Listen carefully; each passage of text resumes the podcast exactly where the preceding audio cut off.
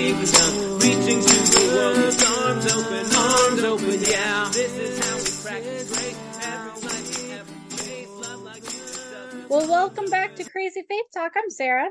I'm Erica. And I'm Steve. So, friends, we are starting a brand new series today. Um, and while we say it's brand new, it's kind of a continuation of a series we did a while back. Uh, a while back, we did a series called Christianity 101, where we talked about the basics of Christianity. What, who is God? Who is Jesus? You know, all those very basic things. And so, this week we are starting a series called Christianity 202, where we dig a little bit deeper, um, and maybe still covering some of the subjects we covered in 101 uh, and in some ways covering very different subjects because we are going deeper into the Christian faith. So, Steve, where are we starting this new series?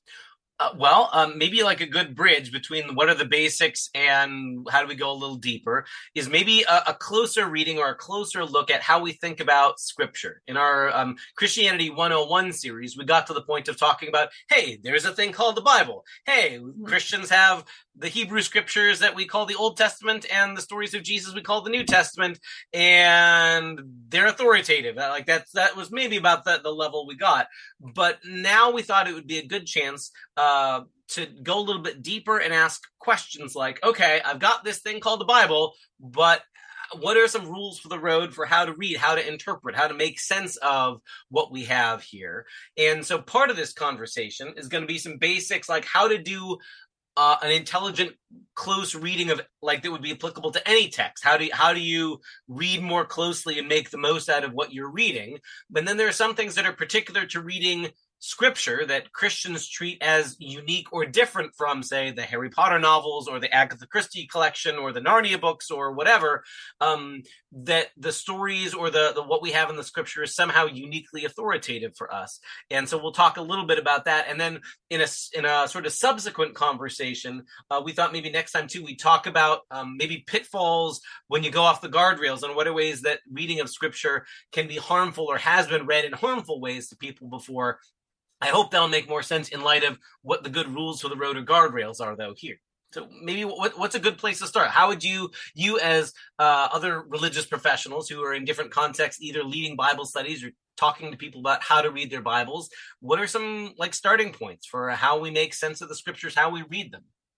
Well, I think first to clarify within your own community, like who you're reading scripture with, what is your scripture? Mm. Um, because this might differ from community to community. Um, you know, a lot of um, most Protestant traditions they have their official canon uh, of what their scripture is, and that's usually, you know, the the Bible, and it's Genesis to Revelation without any extra books like the Apocrypha, which is found within the Roman Catholic Church, and that's um books such as uh, I think there's the book of Judith. Is that a book? And, and the Maccabees and, and yeah, um, and... Bel and the Dragon and mm-hmm. yeah. Yeah, so like the, the Roman Catholic canon, their scripture has more books in their Bible than most Protestant churches use. And um, so it's good to like clarify within the community what is scripture, what is being held sacred, and I would argue that most communities have their official scripture, which is what's in the Bible, but then a lot of communities also have unofficial scripture, things that they hold in high regard that they treat as very sacred and that they're, you know, infallible. Like they are very important and nothing's going to convince them otherwise. So I would say that there's the official scripture and then there's unofficial scripture. Yeah. So it's kind of nice to kind of identify what is scripture for your community. Yeah.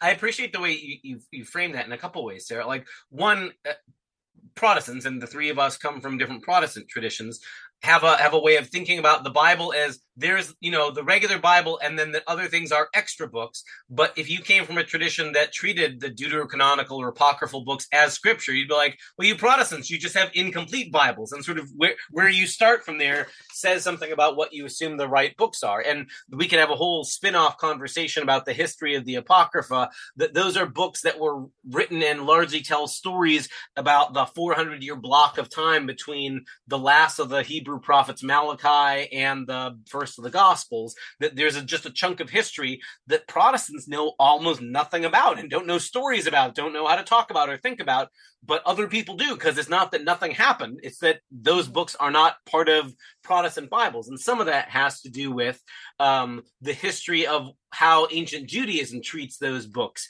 and how ancient Judaism treats them as interesting or helpful, but not to the same level of the Torah or the prophets or something else. So that's a, a, more inside baseball to how different Christian traditions have treated them. But yeah, your point about different Christian groups talk about what the scripture is differently. And maybe I, I go even further, Sarah, when you notice that, that there's a unofficial canon of other things we might add or treat with equal weight. The opposite is true too. Sometimes that with within every Christian tradition, we have a way of making sort of a canon within the canon of like, well, all the Bible is good, but like we tend to focus on this area. And I'm not sure that's a bad thing. I mean, we all do that. We have a way of uh, selectivity of what things are the center and what things are the periphery. Um, but it, it's important to be honest about it rather than pretending that you're not doing it or that everybody does it the same. Right. Because I would say that there's certainly Christian groups and communities pastors, individuals who hold the New Testament in higher regard to the Old Testament and will even like argue that the Old Testament rewrites the Old Testament in the ways that like oh we don't have to follow something in the Old Testament anymore because Jesus came along. Right. And that may or may not be true, but like it's something to be aware of that different groups are going to treat that differently. Like there are certainly Christian groups today still active who will try to follow the dietary laws in the Old Testament, who will still, um, you know, women will still wear he- head coverings while while praying. Like mm-hmm. there are certainly groups that are doing that and following those laws and commandments, while other Christian groups are saying, no, we don't have to do that because of Jesus and we could even say too that um, I think this is something that maybe we can own as as Protestants. Um, in different ways, almost all I think of the Protestant denominations have inherited uh, an emphasis in the, even within the New Testament on Paul, as opposed to maybe the general lessons or the general letters or the Gospels. In that, like we have tended to build our traditions on the justification by grace through faith apart from works of the law is sort of this central piece that is to be sure there in the New Testament, but that's a Paul thing and particular to the issues Paul is dealing with. So, um, Protestant Christians who go back to the various 16th, 17th century reformers, who in turn are trying to build off of earlier, you know, voices like Augustine who are going back to Paul as a particular lens, where other Christian groups might say, wait a second, you're missing all the important notice of social justice that's there waiting in the Gospel of Luke, or community care like there's waiting in the book of Acts, or eschatological hope that they're in Revelation. And yeah, sometimes Protestants don't even realize we do the same thing, having this sort of focus on uh, an erring on the side of Paul as opposed to James, or Paul as opposed to Matthew.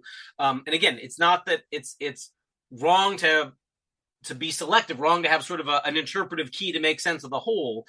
But it's important to be honest and responsible and name. Yeah, we are kind of saying that there's a canon within the canon, or a, sort of a this is the this is the heart, this is the center. These are the things that are clearest, and other things that are out of focus or at the peripheries. I read a line not long ago from the pastor and writer Brian Zahnd, who says something like, um, "All all Bible readers uh, do a certain amount of cherry picking. The question is whether uh, you are picking good cherries. And he says there are some Christians out there who just seem to pick all the worst cherries. um, that like there, there's there's no way uh, accept always to be doing some interpreting what things are most important, what things come to. I mean, Jesus does it too, right? People come to him all the time and say, Jesus, what's the most important commandment? And he never says, well, they're all equally important. He will say things like, well, here's the number one commandment love God with all your heart and strength and mind. And the second one that goes with it is love your neighbor as yourself. That's cherry picking. It's just we're convinced he picks the right cherries. Well, we're hoping that Jesus picks the right, right. cherries, right? Like, right. Well, yeah. That, and, that is a hope as uh, followers of Christ, right? Right. Well, yes, and Jesus, great cherry picker. That's in some ways like that's part of what the commitment that you make as a Christian is to say, okay, if I'm a follower of Jesus and not just ordinary person who reads an ancient text like is to say that we let jesus to some degree point us in the right direction of what he thinks are the things that matter and the things that are less central. That to, to be a christian as opposed to just a secular biblical scholar which is a thing you can be is to say i treat what jesus thinks as important. I will i will follow his lead on what's normative or what's the heart of god's will or something like that and not try to build a whole theology around something else that Jesus doesn't think is important. So yeah, Jesus also plays a central role in how Christians read the Bible. Maybe that's another thing that we should name out loud here too. Not just what do we count as the Bible and know that a Protestant Bible and a Roman Catholic Bible will have different tables of contents, but that Christians uniquely um, approach the Bible with Jesus being somehow important as an interpretive key what might that look like do you think like when when when when we talk that way what, what does it mean to say jesus is somehow important for how we read the bible I, I would like to say what I think it's not. Okay, yeah, all right. Let's uh, let's rule some things out. so, um, I think that it is not reading the Old Testament looking for where Jesus is active. Okay. Like being able to point to the Old Testament and saying, "Oh, yep, that was Jesus," and it's like, not necessarily, because that's not what the author of that book in the Old mm-hmm. Testament mm-hmm. intended because they didn't know about Jesus. Mm-hmm. Like, for example, I'm um there there's that one famous prophecy um about uh where somebody's like pointing like saying, Hey, this will happen before the young woman gives birth and that has been hu- used throughout history as you know the prophecy of jesus's birth. But like mm-hmm. that was like people pointing back and going oh yes this is talking about jesus when it's more likely that that author was literally pointing to somebody in the room who was visibly pregnant. Yeah. And that gives it a completely different slant. And i think that even without that prophecy Jesus is still an important figure. Like that's not taking mm-hmm. anything right. away from the person right. or divinity of Jesus. Right. Um, I so yeah, I'm really hesitant to go back and look at things in the Old Testament and say they're talking about Jesus. Because while we fully believe and affirm as Christians, according to the Gospel of John, chapter one, that Jesus has been present since the beginning, I think that the Old Testament was written by specific people in a specific context, and those people didn't know about Jesus. And so I don't think that they were writing about Jesus. And it's probably fair to say there are times when there are voices in the Hebrew scriptures that are talking about something in the future and they don't quite exactly know what they're talking about. And Christians go, Oh, we can tell you about it. It's Jesus. And then there's other times where a, a writing had a particular meaning that was very clear in its original context, and then Christians have used that in different ways. So, like your point about that passage from Isaiah, Isaiah 7, maybe the I young woman so. is with child and will conceive. Matthew, the gospel writer, is well aware of what Isaiah was talking about and doing. Matthew's no biblical slouch. He surely has read Isaiah before. Mm-hmm. And then also says, okay, yep, but I'm going to use this and say this is about Jesus. And he uses that as evidence of the virgin birth in a way that Isaiah is not particularly interested in. And the right. Hebrew Isaiah uses isn't really interested in a virgin birth. That's not really what he's talking about. Um, and it's, it's worth us knowing that our task as modern bible readers is as much as we can to ask at least ask the question what would the original writer have intended? What's going through their mind? But also sometimes we have to acknowledge the new testament writers sometimes will riff on something and not play by those rules. And that doesn't necessarily mean we have permission then to be sloppy, but it does also recognize the the New Testament writers also don't play by the rules of modern scholarship. And sometimes they go, yep, I know what the original writer meant, and I'm saying it means this in this new context in a way that like we might go, ooh, that makes me a little bit nervous about how that could be misused nowadays. Yes.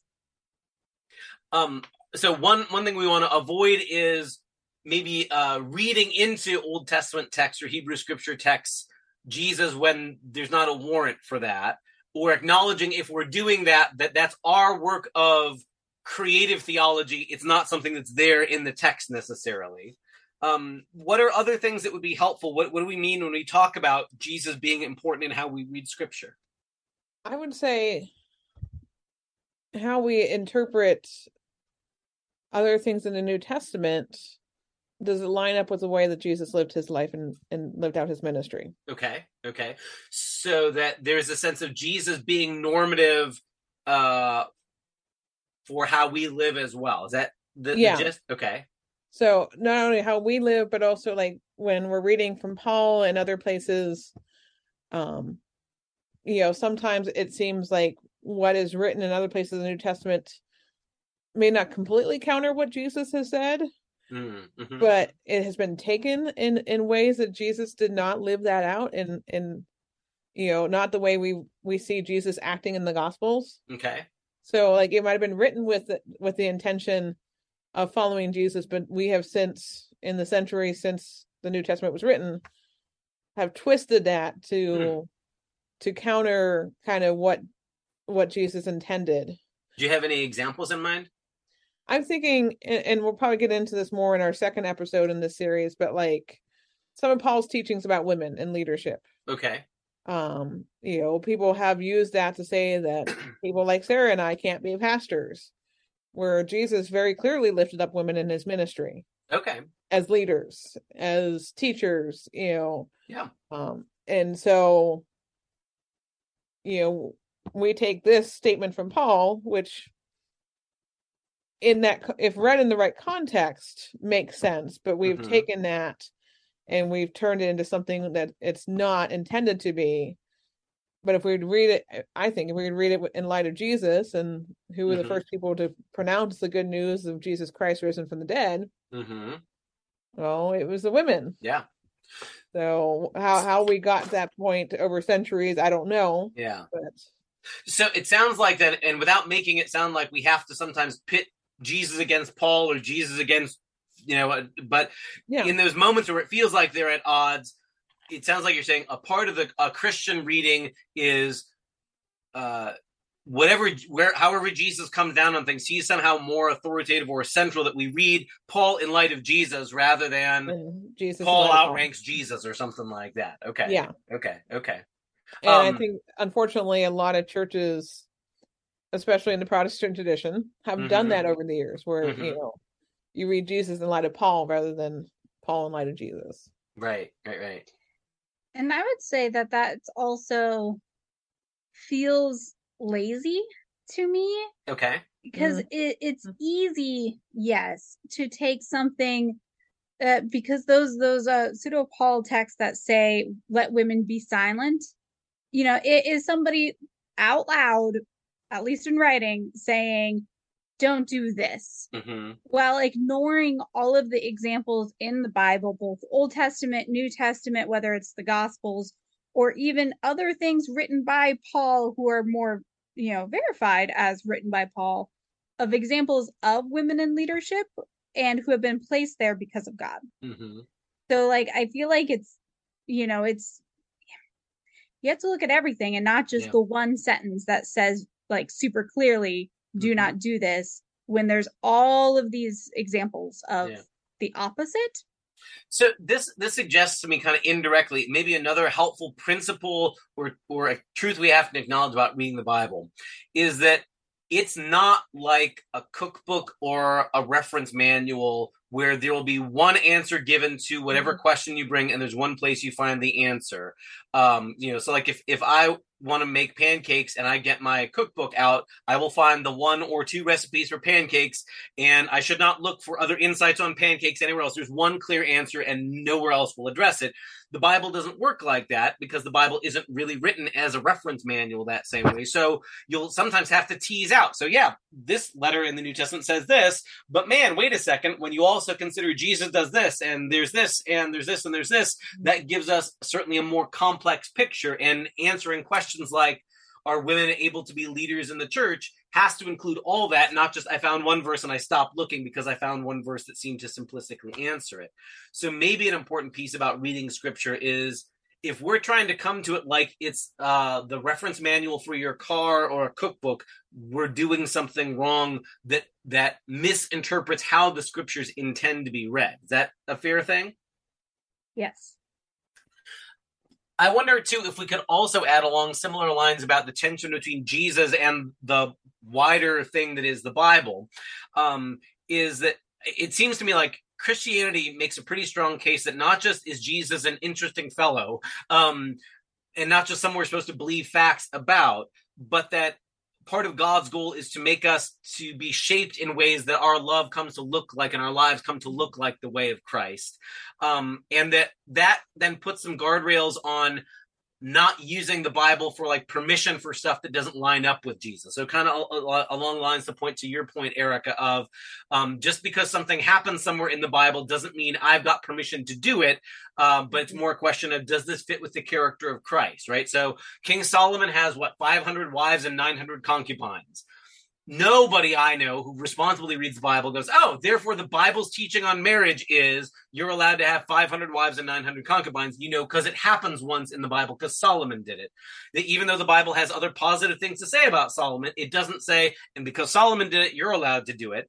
Um, but rather it's to say the goal of the Christian faith has something to do with being made in the image or likeness of Christ in some way, not just I have permission to do it because it happened in the Bible. There's lots of things that you could say are quote unquote biblical, but are not Christ like. And maybe mm-hmm. that's an important piece to say. There's plenty of violence and war and genocide and hatred and bigotry in the Bible as well. And it also seems to me like faithful Bible reading isn't to say, well, because it happened, God must be okay with it, but rather it happened and God grieves over it. And part of God's response to it is instead a different way, an alternative, the way of Jesus. Um, are there other things that you think would be helpful or rules of thumb that you use when you're approaching a scriptural text that help you to be a responsible reader, whether it's for leading a Bible study or devotional life or preparing a sermon? I'm sure that we have talked about this in previous series, but I try to always ask myself what genre is this mm-hmm. piece of scripture that I'm reading, and okay. how do I read that type of genre? Mm-hmm. Um, because you read a parable very differently than you'll read a letter. Mm-hmm. And you'll read a letter very differently than you'll read history. Mm-hmm. And um, this, I feel like it's trickier when it's in the gospels because the gospel gospels will have many different types of genre within the genre of gospel. Yeah. Mm-hmm. Right. Because there's plenty of parables, there's plenty of history, all of that found within the gospels.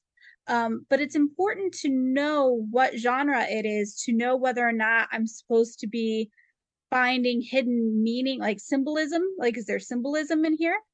Is or is this supposed to be read literally? Yeah. Mm-hmm. Because I do not want to read the entire Bible literally because I don't think that that is how it was intended because that's not how you read certain genres. Right. You yeah. read them all literally. Right. And I think you've raised a really important point. I've heard sometimes people talking about the difference between taking the Bible seriously and taking it literally. And that sometimes to take it seriously is to know when it doesn't intend to be taken literally, right? So, mm-hmm. When um, the psalmist talks about the sun racing across the sky like a runner or being covered in God's wings, the right way to treat those is that's poetry. That's intended to be understood as figurative language, not the Bible is teaching the sun has legs and it runs because the Bible says so, or God has wings and therefore God is a bird. No, like these are metaphors, this is poetry, and to take the Bible seriously, to understand what the author is intending, is to understand poetry works differently than I'm describing as in a scientific textbook, the sun has legs and it's running. are there other ways that knowing genre or the kind of literature are, are helpful or some guardrails or, or ways that that turns out to uh, be really important?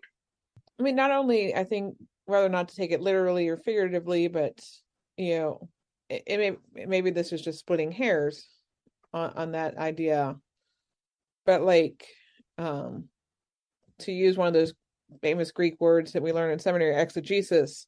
Mm-hmm. Um, you know, poetry is so hard to translate from language to language. Oh, okay. Because, you know, what rhymes in Hebrew doesn't rhyme in English. What a phrase in Hebrew might mean doesn't quite, there's no way to translate that quite the same mm-hmm. way in English. And so we do our best to get close. Yeah. But, you know, you, you got to take in that, remember, it, it's poetry. Mm-hmm. So not only do you not read it literally, but like, um, I think especially the Song of Solomon and some sure. of those phrases sure. and things that get used throughout that book um, are definitely not meant to be literal by any mm-hmm. means. Sure. Um, but are the way that you know in in ancient Hebrew told a beautiful story about a, a beautiful rela- relationship between a man and a woman. Yeah. Um, that just we can get the idea in English, but it's never going to quite translate exactly so that we can understand it the way the, the original readers would have read it and and maybe along those lines too that acknowledges too that the the the pieces we find in the scripture not only the old testament although sometimes it's especially clear there um, but that you're you're reading things not just in different genres but from different cultures where the kinds of things that would have been mm-hmm. important or would have come off as compliments are different right so like yeah. uh isn't there a line in song of solomon about how he praises his beloved because all her teeth are like paired uh, sheep or goats. They, yeah. They're all there and they all are matched. I'm like, it's it's a lovely way of saying you're beautiful because you're not missing any teeth, um,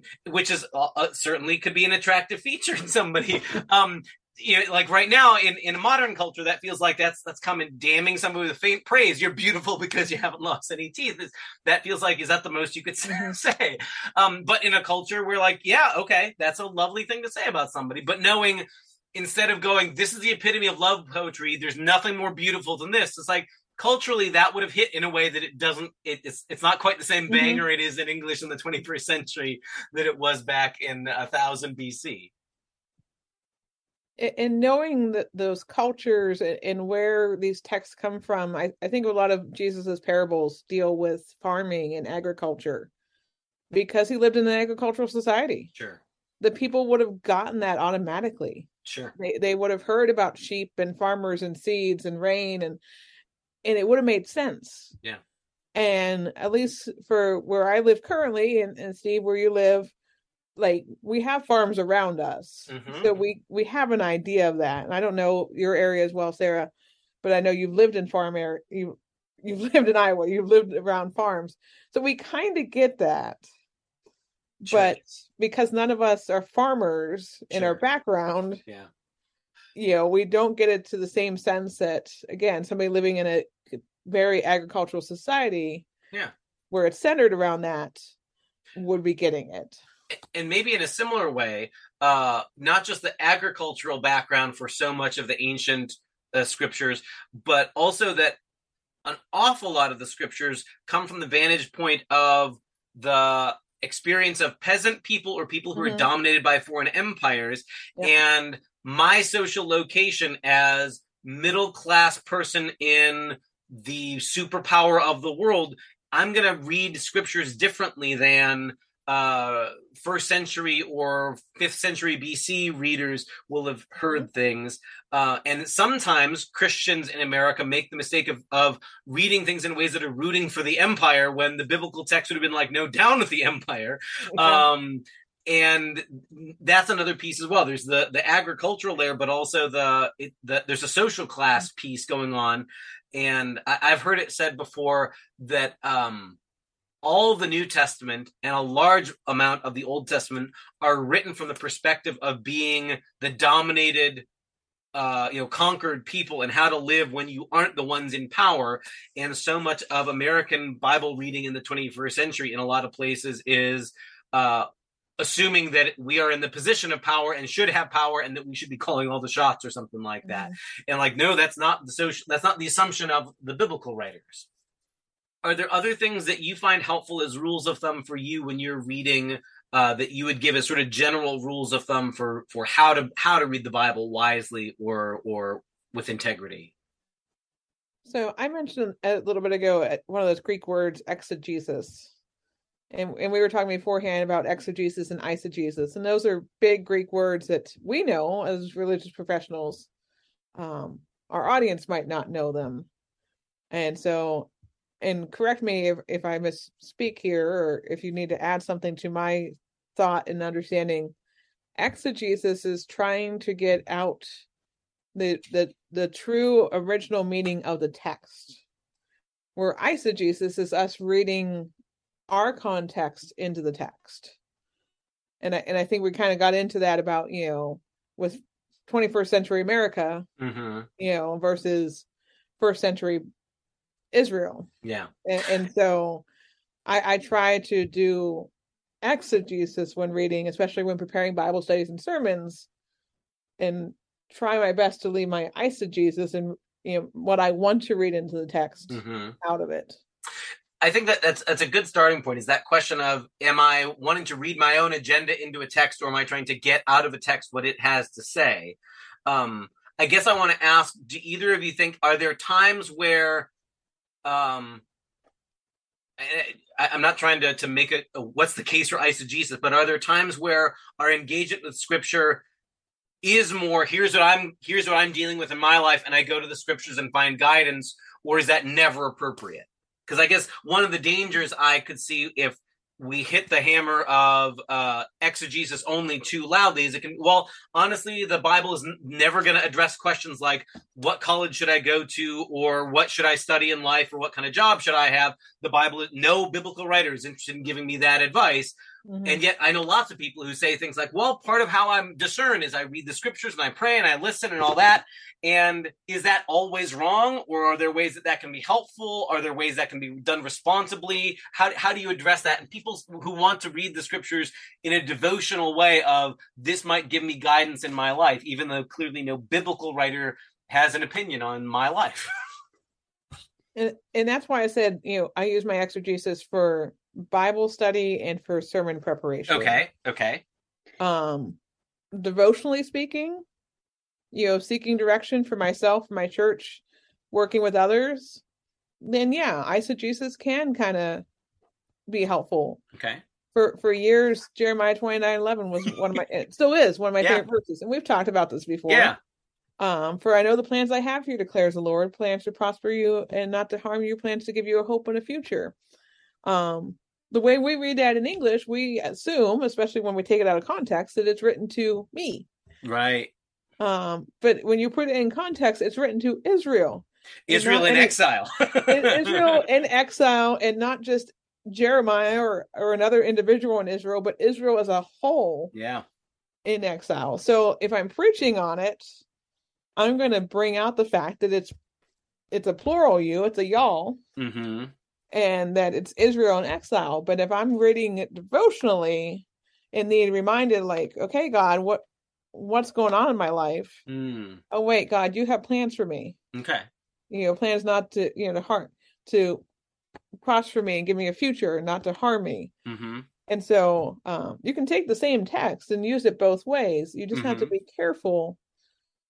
Eisegesis, I don't think, is always bad. Okay but it has to be used cautiously. Okay. You see, and I think we do eisegesis all the time. like, uh-huh. um, so the way I was taught to preach was using the four page model. And I don't know if either of you were taught this in seminary, but it is, uh, Steve, yeah, you were, because you probably have the same preaching professor. Um, but it is um, trouble in the text, like as in the scripture, trouble in the world, grace in the text, grace in the world. And so it's this constant, you're taking the scripture that's assigned for that Sunday, because I think that this was especially taught for uh, lectionary preachers. Mm-hmm. Um, you take what the scripture that you're assigned for the Sunday, you read them and you find, you know, the troubling thing in it and then you try to relate that to your context, your world. How is that similar to what your people who are hearing you preach? How is that similar to what they're going through? And then you go and find the grace in the text, you know, that answering grace, like not just some like a unrelated point, but like what's the answering related grace in the text? And then what's the related answering grace in the world for your listeners? And I think that exercise is an exercise of eisegesis. I think it, it, it oh, go ahead. Yeah, it is just our own putting scripture within our own context. And I think that is a type of eisegesis which can be rooted in exegesis, hmm, mm-hmm. but it is eisegesis. And and maybe that's it. That that model in particular requires uh, an honest amount of both. That like to talk seriously about what's the trouble going on in this ancient text requires me to go what's going on in jeremiah's world that he is saying that you know that kind of thing and then the move to what's going on in my world yeah is a certain amount of creative theology a creative act which is eisegesis is reading into it what's going on in my world and trying to be fair and responsible and drawing those parallels um but yet that, that even the act of preaching requires some move to what how what does this mean for our lives and the moment you do that you are to some degree doing a reading into the text uh, rather than just gleaning things out. But that's it's it's it's diff- It's almost like we we know when when eisegesis is done is done bad. You know it when you see it. Um, but doing it well and doing it right and where the line is between what's going on in the original context and what's going on in our world. That's trickier to teach. It's almost something you have to learn by doing, and sometimes you screw it up. I remember this this bad joke a teacher of mine used to say in college uh, when he was talking about the dangers, the, the bad kind of eisegesis, and he would say, you know, uh, and hopefully this is obviously wrong, uh, where the guy decides I'm just going to plop open my Bible and put my fingers on whatever sentence I find, and if whatever I that must be what God's telling me to do, and his finger lands on, and Judas went out and hung himself, and he goes, well that can't be right, I'll do it again, and he flips his Bible to another page and lands on Jesus saying go and do likewise, and so like the, uh, obviously it's clearly it's clearly bad Bible reading to just say I'll plop the Bible open and wherever it lands this must be talking to me and my situation. Mm-hmm. Nope, that's not responsible. It requires asking the deeper questions. What's going on here? What was the original author thinking about? And then to make the move, what might this mean in my situation? And what's out of bounds? What does it not mean? And together, that's a little bit of both the exegesis, Pete, of what's going on in the original author's mind. And then make, anytime I make the move to what does it mean for me? Unless I have a time machine and go back to ancient biblical times, I've got to ask the question, what does this mean in my time? And that's always a risk. It's always a, there's a risk we could misapply it or get it wrong. And also there's the possibility that we won't be bold enough because we aren't willing to make that leap of here's what it means in my time in my situation. So it seems like we've got at least a, a number of good ground rules, right, for how we use the text. And as we take a look in further conversations in this series and address other topics or areas in Christianity, we may from time to time, you know, draw on Bible passages. And when we do, hopefully we'll be playing by our own rules, rules that you've helped elaborate, like pay attention to context and culture of the original author. Jesus has to be a part of our interpretive work, and at least being honest with ourselves about what's there in the original text or author situation and what's our leap trying to make the move to what does this mean in our context and our time. So it seems like we've given ourselves plenty of work for next time. Um, and maybe that's where we should leave things. And next time, uh, pick up with what happens when we do this wrong or badly, uh, with how can scripture be used in ways that harm people. But that conversation is awaiting next time. So see us next time here on Crazy Faith Talk. See y'all. Bye.